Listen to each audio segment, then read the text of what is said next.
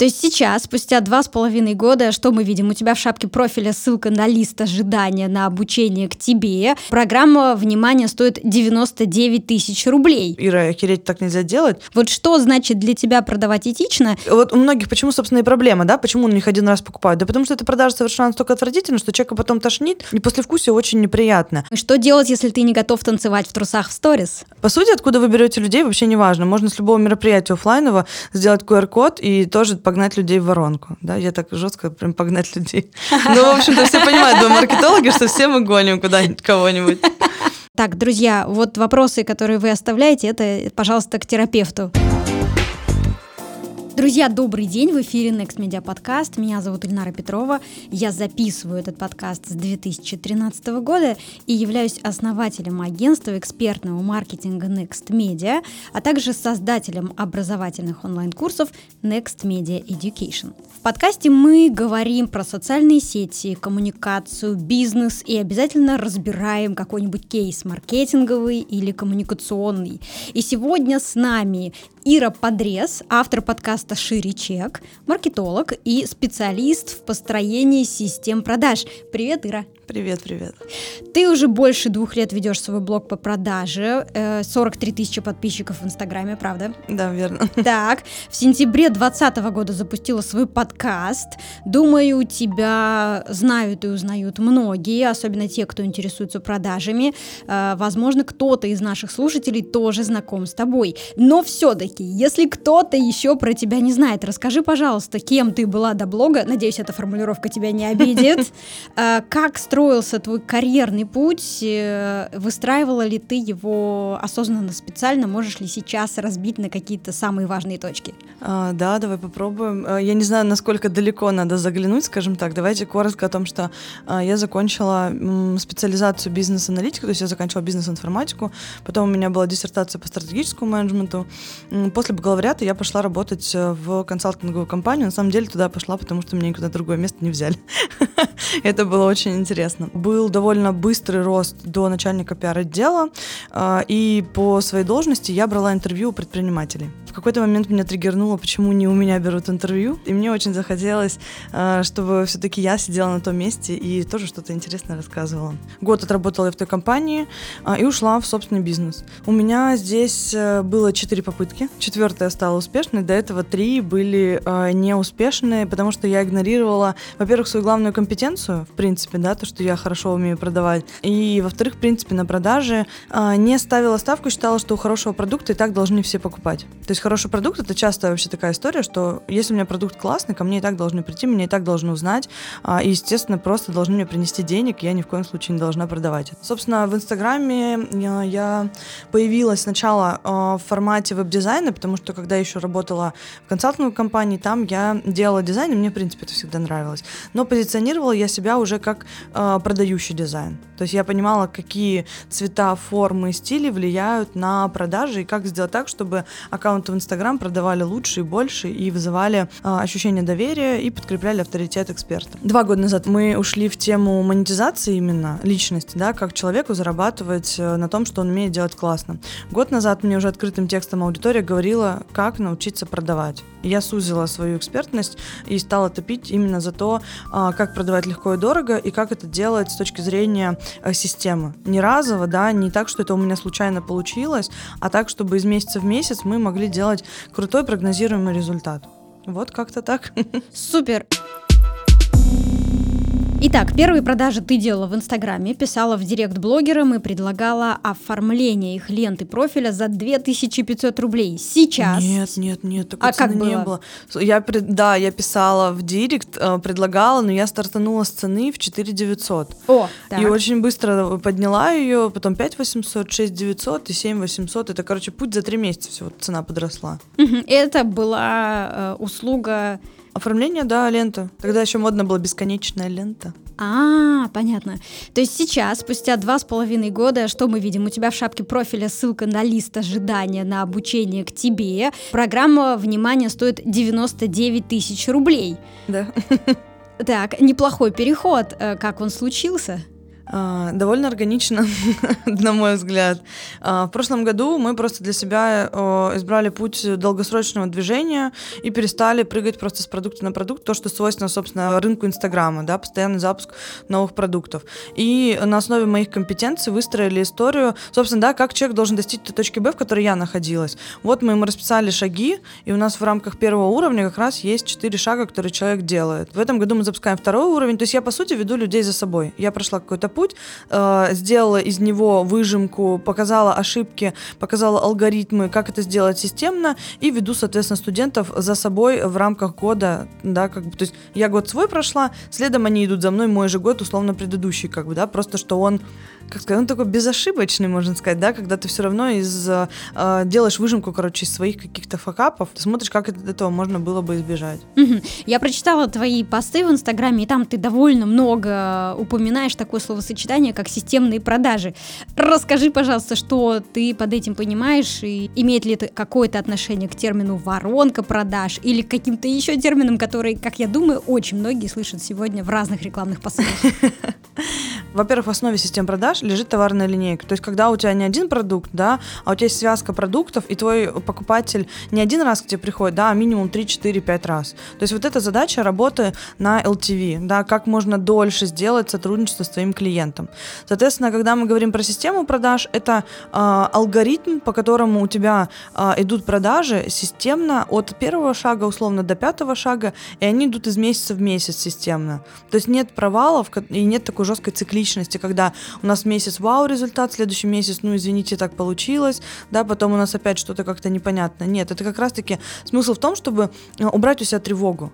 Вот это постоянная тревога заработка, а сколько мы получим в этом месяце, а сколько в следующем, а можем ли мы взять ипотеку или купить там что-то, или можем ли мы взять купить машину и так далее. То есть задача привязать, собственно, продажи к своей жизни, к своим финансовым целям. Вот система помогает это сделать.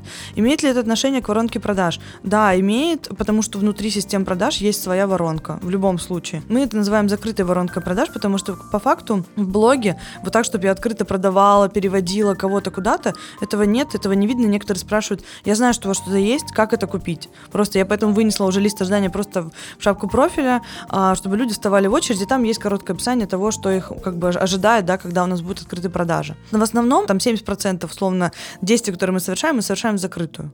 То есть их видно только внутри системы. Так, здесь, если мы начали говорить про айсберг, то у меня, конечно, следующий вопрос напрашивается. Тогда расскажи, пожалуйста, если это возможно, как строится твоя личная система продаж, если разобрать ее архитектуру, если разобрать этот айсберг, то, что мы видим и то, чего мы не видим, вот за счет чего ты, Ира, получаешь достаточный поток заказов, чтобы сыграть свадьбу, планировать ипотеку. Смотри, у нас есть несколько, во-первых, источников трафика, да, ну, собственно, как и у многих, да, помимо блога, есть еще там партнеры, есть реклама, да, и прочее. У нас, соответственно, есть несколько точек входа в воронку. Люди, попадая в воронку, у нас остаются, до этого это был, допустим, BotHelp, там, где идут рассылки. Это может быть любой абсолютно сервис, где вы можете касаться своей аудитории. Как правило, есть две истории параллельных. Есть то, что я говорю в блоге, есть то, что происходит внутри закрытой воронки продаж. Для меня это история, которая должна работать в сцепке. То есть я не знаю, как это так простыми словами. Может быть, просто на примерах, как вот это работает конкретно у тебя, учитывая те... Это работает уже не только у меня, у моих студентов, потому что нам только вчера девочка писала о том, что Ира, у меня тоже заработала закрытая воронка продаж. То есть, когда у тебя есть просто цепочка касаний в закрытой системе, там, в том же боте. И, соответственно, люди у тебя через эту цепочку прогреваются и доходят до целевого действия. Вот. Просто за вот эту цепочку целевых действий у меня отвечает супруг. Он занимается полностью всем техническим оснащением и как раз-таки вот этими точками касаний. То есть это его большая компетенция, в которой он очень хорошо разбирается. Он подписан, мне кажется, я не знаю, на какое количество воронок, и смотрит, анализирует, и делает так, чтобы у людей не было ощущения, что мы задолбали их этими сообщениями. Да, мы делаем это очень четко и, прицельно. Мы больше 2 касаний, как правило, между этапами даже не делаем. А как человек попадает в эту закрытую воронку продаж? Через любую точку входа. Это может быть реклама с таргета, да, вы, ради бога, пускайте сразу на эту точку входа. Это может быть блог, да, с любой истории. Это может быть канал в Телеграме, когда вы гоните из блога в Телеграм и потом с Телеграма перегоняете. Это может быть чисто Телеграм, когда вы из Телеграм-канала гоните в свой Телеграм-канал и оттуда гоните. То есть, по сути, откуда вы берете людей, вообще не важно. Можно с любого мероприятия офлайнового сделать QR-код и тоже погнать людей в воронку. Да, я так жестко прям погнать людей. Ну, в общем-то, все понимают, да, маркетологи, что все мы гоним куда-нибудь кого-нибудь. Тогда у меня все-таки вопрос, а как конкретно это работает у тебя? Как работает твоя воронка? То есть ты переводишь людей из своего Инстаграма куда-то? Ну, из своего Инстаграма, да. Я либо веду напрямую, если у нас есть открытые продажи, потому что у нас есть разные этапы. Есть, когда мы продаем в открытую, есть этап, когда мы, ну, как бы я не афиширую эти продажи, у меня условный отдых такой, да, и в рамках Инстаграма я делаю, что хочу. В закрытой воронке, соответственно, есть определенная цепочка рассылок, которые ведут на продукт. У нас есть отдел продаж, который обрабатывает лидов. Вот, соответственно, откуда мы их привели, не важно. Важно, что у нас есть точка, которая занимается обработкой. Плюс, конечно, есть автооплата, естественно. Если у нас хорошая сцепка экспертного блога и внутренней воронки, да, то люди, собственно, до отдела продаж многие не доходят. То есть мы, допустим, открывали новогодние продажи, я просто даю ссылку, и у нас люди пошли на автооплату, потому что им хватает моего экспертного подкрепления в блоге, потому что много, в принципе, постов, эфиров, и оно считывается довольно легко. Но это, опять же, да, насколько качественно и глубоко ведется сам по себе экспертный блог, и как человек откликается, есть ли у него доверие с аудиторией, есть ли лояльность, да, потому что кому-то там экспертного блога не хватает, и надо еще как-то подкрепляться внутри воронки, ну, довольно серьезно. Итак, помимо обучения, ведения блога в Инстаграме, записи подкаста, ты еще консультируешь блогеров, которым интересно научиться запускать продукты так, как это делаешь ты. Которым интересно как раз-таки выстроить систему и, наконец-то, перестать запускаться постоянно. Вот я таких консультирую людей, да, и в том числе экспертов, которых не устраивают неэтичные продажи. А консультируешь ли ты компании? Да, сейчас ко мне пришли ребята из B2B как бы сферы. Вот, для меня это новый опыт, интересный. Посмотрим, что из этого получится. Мы уже просто подсветили одну точку роста, они говорят, блин, да, мы этого не видели, и тут, конечно, много бабла. А скажи, пожалуйста, кто, то есть блогеры, бизнесы, обучающие продукты, что в структуре доходов сейчас приносит больше денег? Ну, больше денег приносит то, где, соответственно, меньше расходов, как минимум, да, то есть где выше маржа, там больше денег находится. В целом, конечно, онлайн-образование сильно набирает обороты до 2025 года, там по статистике вообще просто то, что есть сейчас, это вот верхушечка прямо айсберга, а там еще будет очень большое количество денег. Если выстроены грамотно услуги, в принципе, если хорошо работают с ценностью и хороший чек сам по себе, да, и в целом есть цикл из нескольких сделок, на услугах можно очень хорошо поднимать. Вот. Ну, понятно, что товарка надо либо брать очень большими оборотами, да, и хорошо, если там маржа еще какая-то адекватная. Если нет, но на товарке сделать сложнее. Хотя у нас есть кейсы и товарки, кто просто любит эту сферу, да, и прекрасно себя чувствует, зарабатывает свои деньги и как бы не жалуется. Ну, то есть, если я у тебя спрошу, Ира, товары или услуги? Я скажу точно услуги. Товар, мы с супругом говорим об этом, что мы сделаем для души. Что-то для себя, типа, я, допустим, люблю канцелярию. Вот я когда-нибудь сделаю там бренд канцелярии и точно запущу еще раз одежду. Как бы это будет история не про заработок, да, каких-то сумм денег. Это будет история про внутренний твой отклик, да, и который ты хочешь реализовать. Потому что, по сути, если хочется именно какой-то, как поднять денег в большом объеме и потом их куда-то там, условно, реинвестировать, вот тогда это должен быть что-то типа инфобиза, либо услуги, ну, грамотно, опять же, да, сделаны, чтобы у вас хорошую оборотку можно было там делать. 2020 год прошел для нашего подкаста довольно продуктивно. Мы обновили визуальное оформление, формат выпусков и стали выходить чаще, еженедельно, благодаря редакторским выпускам. Но, пожалуй, самое большое наше с командой достижение – это курс по подкастам для начинающих. Мы запустились в самый разгар пандемии, и я благодарна всем, кто доверил нам свое обучение. За этот год студенты стали крутыми авторами собственных подкастов, и не только запустили долгожданные проекты, но и стали экспертами. Среди наших выпускников авторы подкастов «Большой папа», «После отбоя», «Доктор, я здоров», «Женская эволюция» и другие. А если вы тоже хотите делать подкасты или знаете, кому из ваших друзей это может быть интересно, вы можете приобрести наш курс по подкастам для начинающих в подарок. Подробности есть на сайте nextpodcast.ru. Напомню, что что обучение у нас модульное, то есть тематическое, и в каждом модуле 3-4 аудиолекции с конспектом и дополнительными материалами. Вы можете начать с вводной лекции, которую можно получить на сайте бесплатно уже сейчас. И если вам все понравится, пожалуйста, приобретайте модуль или весь курс. И за 4 недели мы вместе запустим ваш подкаст. Скажи, пожалуйста, какую роль вот сейчас в твоей системе продаж играет подкаст? Окупается ли он сам по себе? И как вы это понимаете? Как вы вообще это считаете? Можно ли это посчитать? Вот подкаст, на самом деле, он... Для меня это было вообще такое удивление, потому что я его сделала, просто мне предложил продюсер, говорит, давай сделаем. Я говорю, ну давай, я так на приколе чисто. А потом, когда мне люди начали писать в директ, что я слушаю, подкаст сейчас вот в рамках воронки играет одну из, наверное, ключевых ролей, я не побоюсь этого слова, потому что для людей я стала 3D. Я с ними везде. Они меня слушают постоянно. У нас выходит 2 выпуска в неделю, люди переслушивают их по нескольку раз, и это очень круто, когда они меня видят в сторис. Ну, просто в сторис это 15 секунд, да, а в подкасте они слушают меня там 15 минут, допустим, 20 минут. И это совершенно другой контакт с аудиторией. Посчитать подкаст очень сложно. Мы не беремся даже сейчас за то, чтобы типа посчитать, сколько условно людей там прослушало, сколько из них пришло и так далее, потому что не все пишут. Но в директ мне четко приходит, вот я только скидывала как раз 2 человека в этих продажах 100% у нас пришли с подкаста. И подкаст окупился мне как минимум вдвое в месяце. Конечно, окупаемость его намного выше, потому что, в принципе, это очень хороший элемент прогрева людей, да, и знакомства с тобой как с человеком. Потому что я не могу в рамках Инстаграма рассказать о каких-то вещах, которые требуют больше 5 минут в день, да. А сторис, как бы мы ни старались, 5 минут — это на весь день, который ты можешь показать. Угу.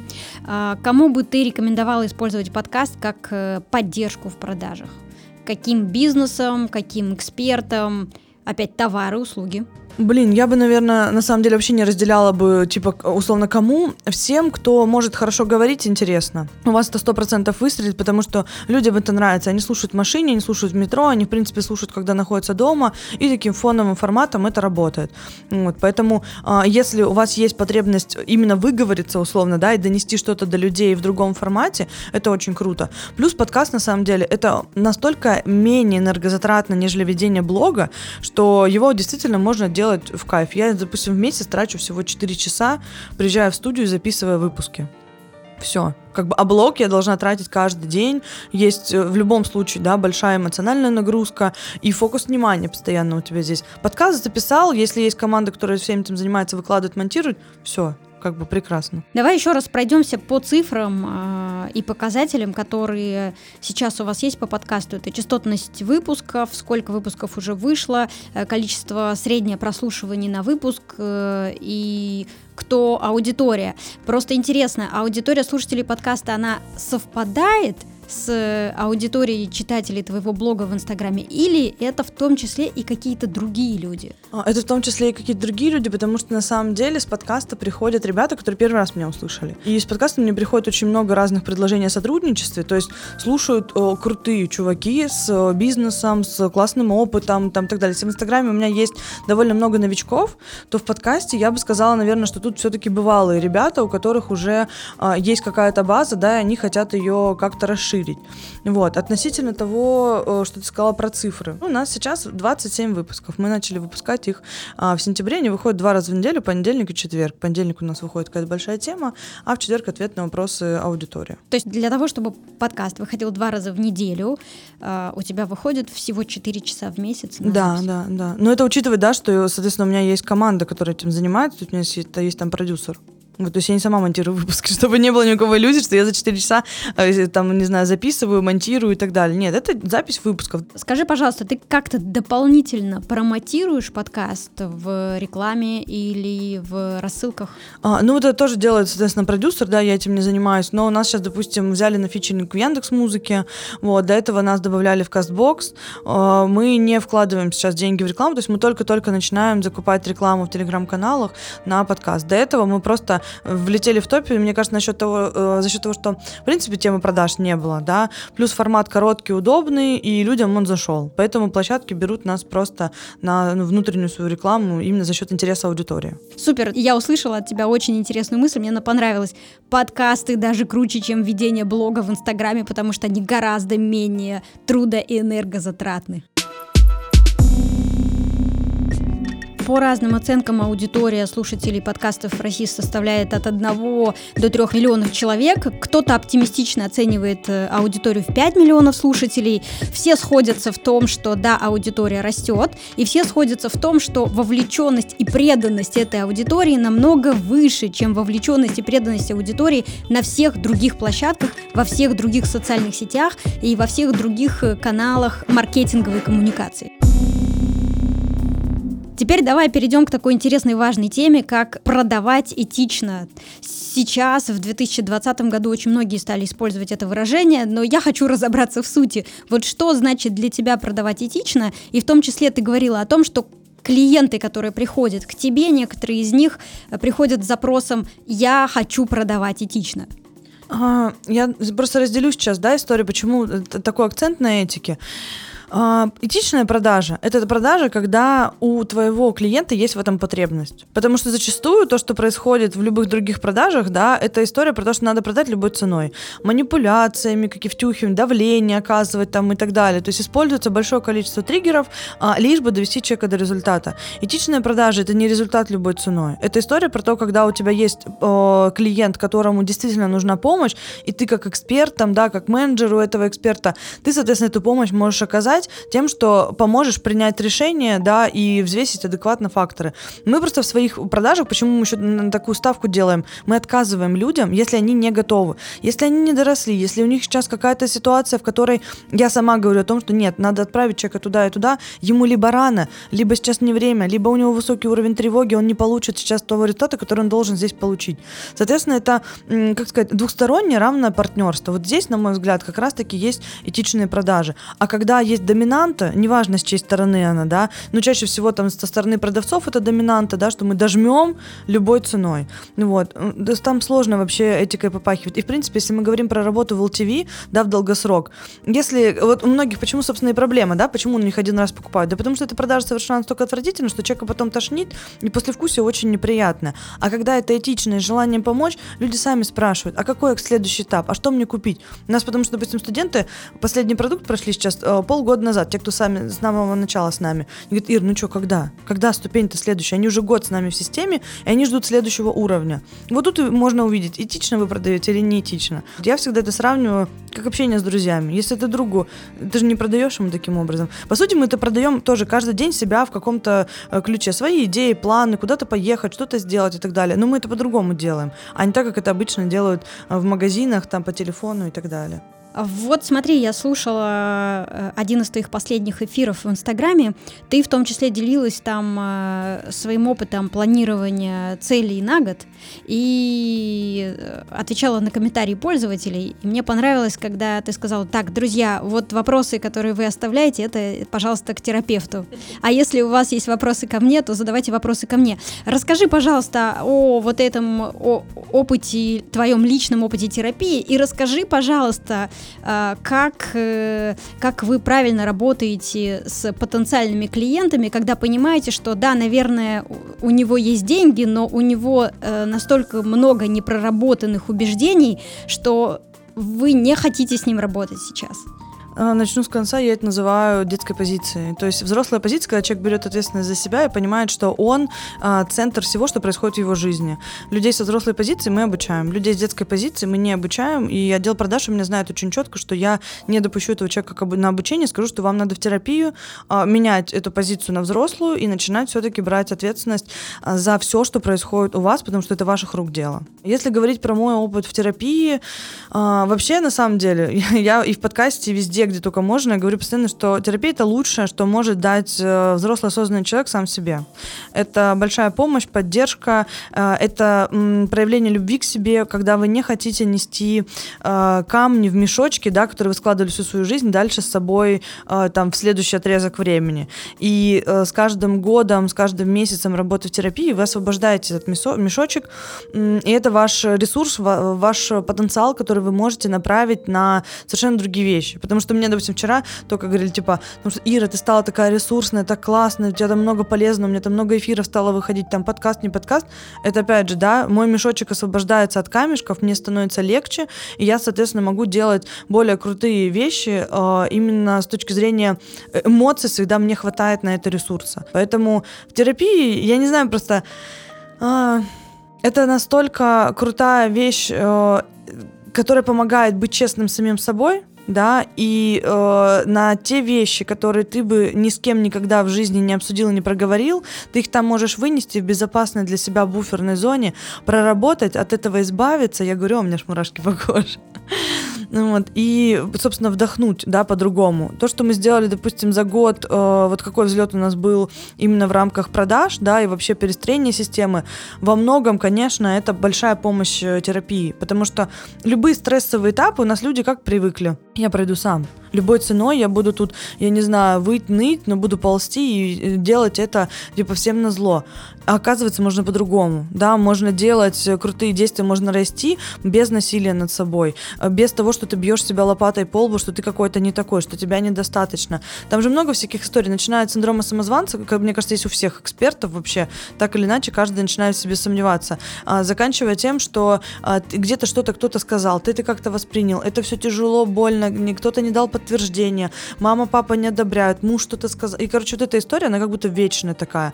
Поэтому, собственно, когда я слышу какие-то убеждения у людей, прежде всего, да, как минимум надо избавляться от убеждений из разряда там все дело в деньгах, или плохие люди там много зарабатывают, а хорошие не могут много зарабатывать и так далее. Это все терапевтичная история. Делов, как бы, да, ну, я не скажу, что это прям вух, пришел и за одну сессию ты тут, да, все изменил. Нет, это, ну, просто это лучше, короче, потратить несколько месяцев, чем потратить еще 10 лет жизни с тем, как вы живете, потому что это очень сильно отражается на качестве жизни. Если все-таки жить хочется качественно, расслабленно, наполненно, ресурсно, и чтобы это было в кайф, то без терапии, на мой взгляд, ну, я не знаю, на самом деле, сейчас в своем окружении ни одного человека, кто вот живет такой же наполненной жизнью, как мы, и у него нет терапевта. У всех есть терапевты. Это такой, на самом деле, для меня маячок сейчас, да, я могу с этим человеком в какие-то долгосрочные отношения вступать или нет, я, ну, чаще всего где-то в разговоре я должна услышать, он в терапии или нет. Если не в терапии, будет либо ответственность на меня перекладывать, либо ныть где-то будет, либо еще что-то, а так вроде поныл у терапевта, да, что-то там обговорил, проработал, да, мой косяк, моя вина, я здесь как с детской позиции на что-то среагировал. Это все можно решить, ну, просто элементарно. Мне кажется, еще такая хорошая лакмусовая бумажка – это дети, наличие детей. Да. Дети дисциплинируют, особенно женщин. Так, хорошо, отсюда у меня возникло два еще вопроса. Первый вопрос, а как менеджеры по продажам правильно понимают, с кем они имеют дело? То есть это человек во взрослой позиции или это человек в детской позиции? Как это понять на этапе калибровки? О, это очень просто, у них речевые модули разные совершенно. Детская позиция, это чаще всего человек говорит, я очень хочу, но не могу. Или там, не знаю, там, мне так страшно. Вот они начинают в такую историю впадать. Взрослые люди всегда говорят, типа, да, мне надо. То есть он сразу не хочу, говорит, мне надо, или там я готов, у них другая речевая постановка вообще, даже фраза самой. И, как правило, он даже сейчас говорит, там, у меня сейчас нет денег, но он уже озвучивает решение, типа, я там то-то, то-то, то-то, тогда-то позвоните мне там через месяц, я пойду там в следующее, допустим, открытие продаж. Вот. А детская позиция, это все время такое, ну, нытье, это самое вот простое, что можно услышать, очень легкое. И то, что человек озвучивает постоянно, типа, мы, кстати, не берем, если у человека, допустим, он говорит, у меня это последние деньги. Для меня это отдел продаж сразу знает, это табу. Это, ну, как бы я накладываю право вето в одностороннем порядке на такие вещи. Вот. И мы не продаем, соответственно. Потому что, когда человек пытается на нас переложить ответственность за свою жизнь, сказать, я вам последняя, а вы совершите чудо, как бы нет, я тут не волшебник, я работаю все-таки с осознанными экспертами и предпринимателями, да, которые уже понимают, что мы даем лопату, но копать они должны сами. Тогда еще раз для наших слушателей, как правильно калибровать и какой должен быть алгоритм, если мы понимаем, что человек в детской позиции. Мы ему так и говорим, чувак, сейчас ты в детской позиции, поэтому мы с тобой подписываться не будем. Приходи через время. Нет, конечно, мы не озвучиваем про детскую позицию, мы не можем, да, это тоже момент не очень этичный. Для менеджера просто это сигнал о том, что он до продажи доводить человека не будет. Он так скажет, там, типа, нам кажется, что вам еще нужно там вот это подтянуть, потому что, как правило, в детской позиции там есть еще чем заняться. Типа у людей нету базы какой-то, да, там, можно сказать, что есть моменты с точки зрения установок, да, мы рекомендуем сначала пойти в терапию, а потом прийти к нам за инструментарием, именно бизнес-инструментами. И про терапию мы можем открыто, на самом деле, сказать, что это будет просто вам мешать, да, это вот какие-то ваши установки, которые можно, в принципе, озвучить. Я не знаю, на самом деле, может быть, терапевт мне сейчас скажет какой-нибудь, типа, Ира, охереть, так нельзя делать, вот, но, как бы, в принципе, вот в такой корректной форме мы это позволяем себе сделать. Ага, я поняла, хорошо, мне просто был интересен именно ваш опыт, поскольку, как мне кажется, продажа информационных продуктов — это такая чувствительная тема, и здесь очень важно проверять мотивацию, какая она есть на самом деле у человека. В Стокгольмской школе экономики есть программа «Бизнес-зум», которую я проходила. И перед тем, как взять человека на программу, то есть взять у него деньги, а там сумма около 1 000 000 рублей за обучение, они проводят несколько этапов собеседования, проверяют мотивацию, соискатель пишет несколько эссе, и в том числе на одном из собеседований также присутствует выпускник прошлых курсов, который в том числе отвечает на вопросы или задает вопросы для того, чтобы проверить эту мотивацию. Одно из важных условий этого собеседования — это понять ожидания и, если необходимо, скорректировать эти ожидания. И получается, что Стокгольмская школа экономики тратит огромное количество ресурсов на то, чтобы понять, правильный ли это человек, стоит ли брать у него деньги или этих денег брать не нужно. Теперь вернемся к теме инфобизнеса. Как ты относишься к этому понятию? Кто для тебя такие инфобизнесмены? Считаешь ли ты себя инфобизнесменкой? О, блин, это вообще... Это одновременно, знаете, моя боль и радость, я бы так сказала. Потому что рынок инфобиза я для себя делю, да, чтобы мне было, короче, в нем комфортно, я для себя делю его условно качественный и некачественный. Вот некачественный инфобиз я к нему не причисляю. Но если мы говорим про сам формат, конечно, мы находимся в рамках инфобиза. У нас инфопродукт, да, мы занимаемся обучением, хотим мы этого или нет. Вот, просто для того, чтобы не заниматься самогноблением и говорить, что я тоже инфо-цыган, да, я предпочитаю как бы другую позицию, что я веду здесь этичный бизнес, я даю людям крутые результаты, и я действительно строю здесь бизнес. Не историю про лавочку, да, которая сегодня работает, завтра не работает. Вот, как я отношусь к рынку в целом? Рынок крутой, здесь очень много сейчас заходит специалистов. У нас, собственно, я вижу зачатки, да, тех, кто выйдет в рынок и в ближайшее время будет как раз-таки задавать здесь новые тенденции и будет в целом поднимать этот рынок, потому что заходят твердые эксперты. Если до этого в инфобиз зашли те, у кого была аудитория, а у них ума там с горошину, да, было, то сейчас как раз-таки люди, у которых база совершенно другая, образование там, да, огромный просто фундамент именно опыта, они заходят на эту площадку и уже в этой площадке начинают развиваться с очень маленькой аудиторией, начинают очень быстро набирать обороты. Вот, поэтому я думаю, что в динамике там 2-5 лет это очень сильно изменится. И он будет действительно как любой другой рынок. Если сейчас к этому рынку относятся еще с пренебрежением, да, что, ну, там, типа, малолетки какие-то собрались, там, какие-то курсики запускают, то в целом, я думаю, что даже там еще 1,5-2, и мы уже увидим очень хорошую тенденцию на то, что это действительно становится хорошим, качественным рынком, где можно найти решение своей проблемы. Твой прогноз относительно того, имеет ли смысл выходить со своими информационными продуктами в Инстаграм, кому сейчас имеет смысл выходить с такими продуктами в Инстаграм, и что делать, если ты не готов танцевать в трусах в сторис? Кому стоит? Я думаю, что если есть вообще потребность быть все-таки на виду, да, это же тоже должна быть потребность определенной медийности у человека. Однозначно стоит пробовать, не стоит думать, что рынки заняты, вообще рынок абсолютно полупустой, здесь еще в любую нишу ткни, и качественных специалистов будет там 2-3 по пальцам пересчитать. Поэтому если вы хотите выйти сюда, то стоит однозначно это сделать. А с какими информационными продуктами, собственно, здесь разные форматы, кому какое нравится. Если вы знаете точно боль своей аудитории, вы можете ее решить в формате информационного продукта, его точно стоит сделать. Относительно того, что там танцы в трусах. Сейчас этого не нужно делать, и на самом деле адекватные эксперты уже давно это поняли, и мы за это топим тоже активно, что танцы в сторис это не про показатель твоей экспертности, можно вести крутой экспертный блог с высоким уровнем вовлечения, с высокими охватами без этого. То есть совершенно на другое люди приходят, и по-другому можно людей удерживать. А что насчет рекомендаций? Должно быть не меньше 20 сторис в сутки, должно быть не меньше 7 постов в неделю, должно быть не меньше... и так далее и тому подобное. О, нет, это чушь, это лишние ограничения, которые все везде впихивают как надо. Типа, на самом деле здесь уже давно такое вообще нигде, мне кажется, нет. Это просто мы начинаем высвобождаться из тех оков, которые нам навязывало когда-то общество. Потому что вот эта история, это же как некие правила, да, по правилам жить вроде как безопаснее, но все это полная чушь. Это как я видела очень интересный ТикТок, где сравнивается страницы успешных маркетологов в российском Инстаграме и страницы успешных маркетологов в западном Инстаграме. В западном Инстаграме такие расслабленные маркетологи выкладывают фотографию Thanksgiving Day, мой последний лук, поддерживаю нового избранного президента. Что нужно, оказывается, как-то красиво подбирать картинки в ленте? Что нужно публиковать 20 сториз в день и обязательно танцевать в трусах? Нет, нет, нет. Да, это чистая история про российский Инстаграм. У нас, знаете, история про то, что нам надо делать все сверх. Вот, типа, вот, мне кажется, если краситься, то сверх. Если одеваться, то тоже как бы как-то сверх. Если вести Инстаграм, то тоже сверх. Вот эта вот история про гиперболизацию, да, она и тут просто прослеживается. Опять же, вот эти догмы, если в других странах европейских, Штаты мы возьмем, там, в принципе, люди более свободны от каких-то догм. Типа, как, кому надо, да, более толерантны, терпимы, там, и так далее. В наших реалиях у всех есть, мне кажется, список из 20 надо, в который ты обязательно должен вписаться, и, естественно, твой Инстаграм это тоже про надо, потому что с каждого утюга тебе орут, что есть какие-то истории, вот только так, а никак иначе, иначе ты здесь сдохнешь. Я правильно понимаю, что есть и другие точки контакта с аудиторией, которые стоят намного дешевле, в том числе моральных, эмоциональных сил, и приносят больше результат? Разные точки касания абсолютно 100%, и здесь еще надо точку касания подбирать под себя, потому что нет такого, что мне надо зайти в Инстаграм. Нет, если вы хотите быть в публичном поле,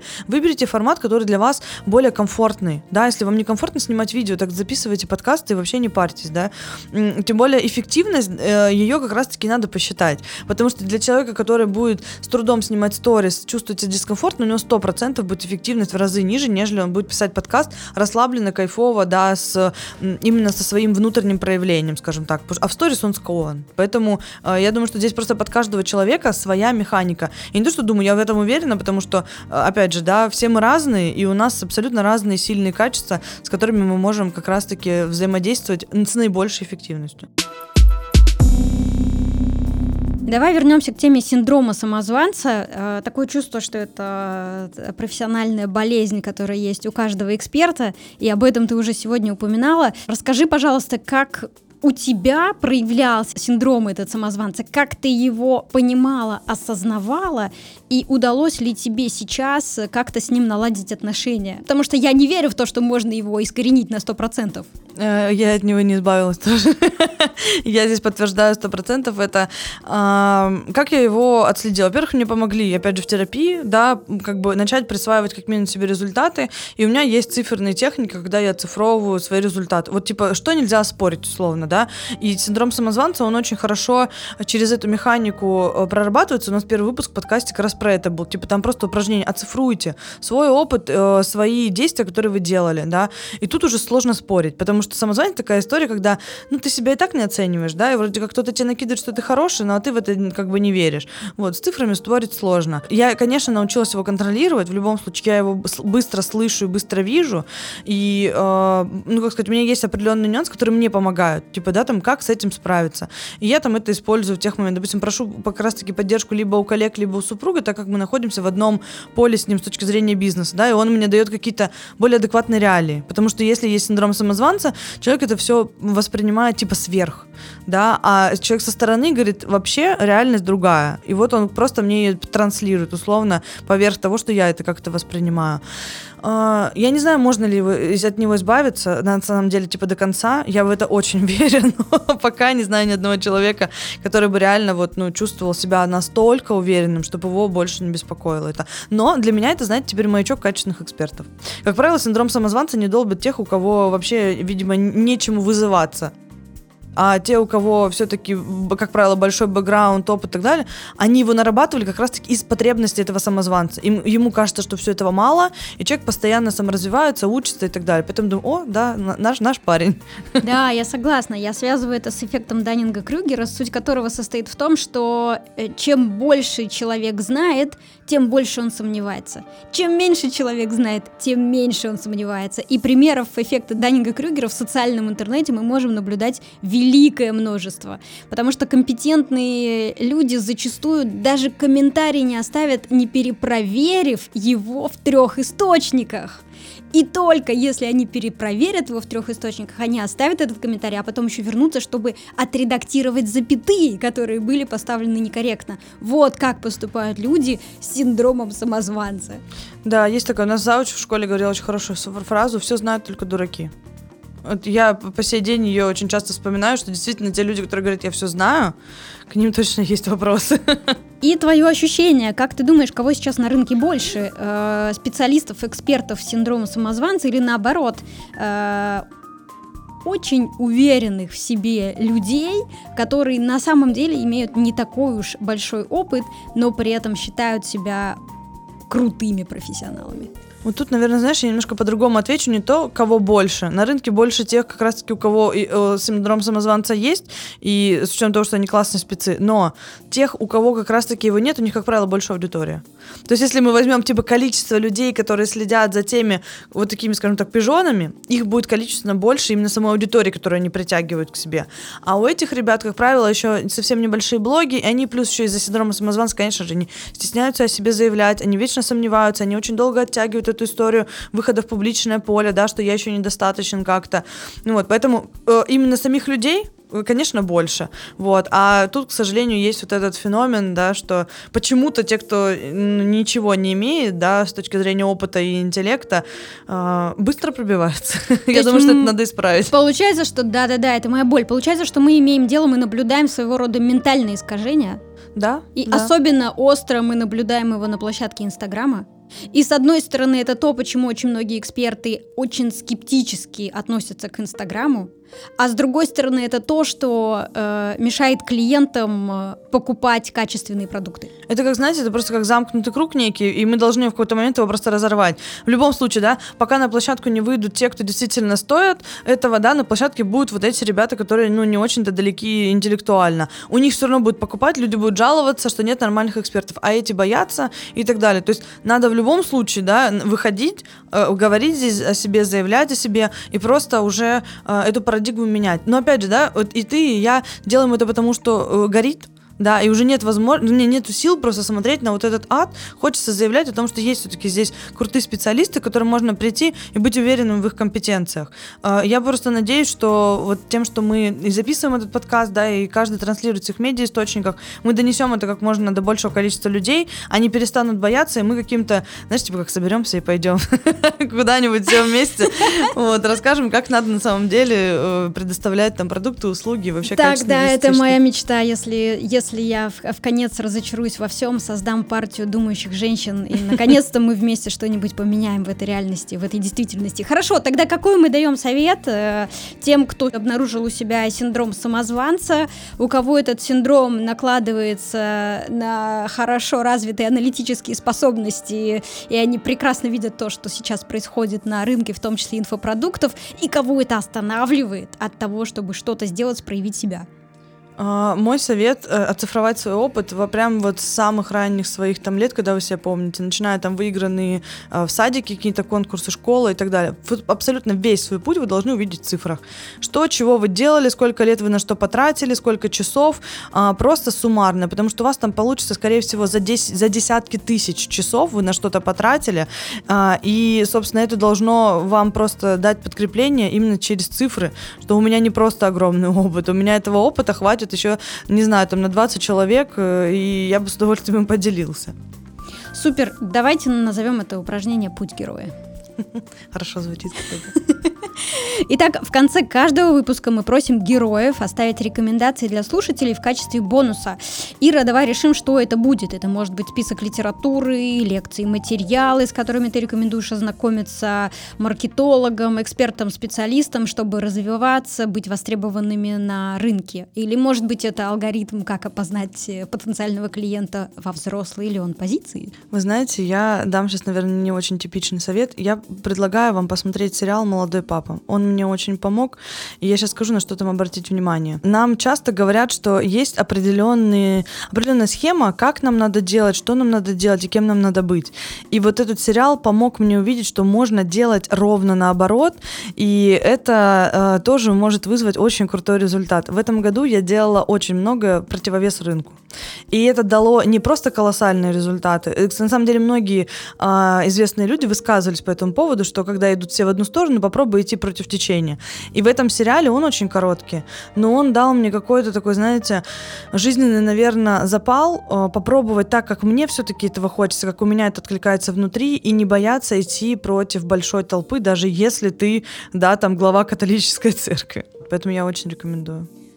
Супер, спасибо большое, Ира, за то, что нашла время поговорить с нами, рассказать о том, как ты проходишь путь, как ты справляешься с синдромом самозванца, как ты работаешь над собой, как ты калибруешь клиентов, как тебе удается продавать без того, чтобы танцевать в трусах в сторис, и почему наконец-то уже нужно перестать танцевать в трусах в сторис и заняться чем-то более энергоемким, аналитичным, интересным и полезным. И мне кажется, что часть из этого как никогда актуальна и должна в виде рекомендаций к действию перейти в 2021 год и очень плотно там закрепиться.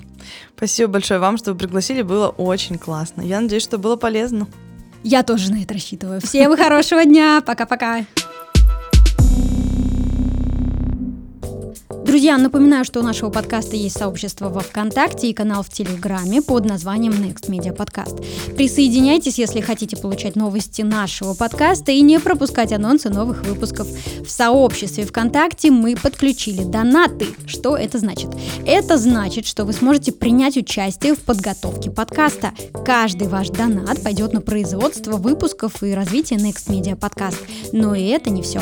Для донов откроется секретная лента. Раз в неделю в ней будут появляться полезные посты с чек-листами, подборками, ответами на вопросы и не вошедшими в выпуск материалами. Стать доном просто. Нажмите на кнопку «Поддержать» в блоке «Поддержать автора» и оформите любой тип предложенной подписки. Спасибо!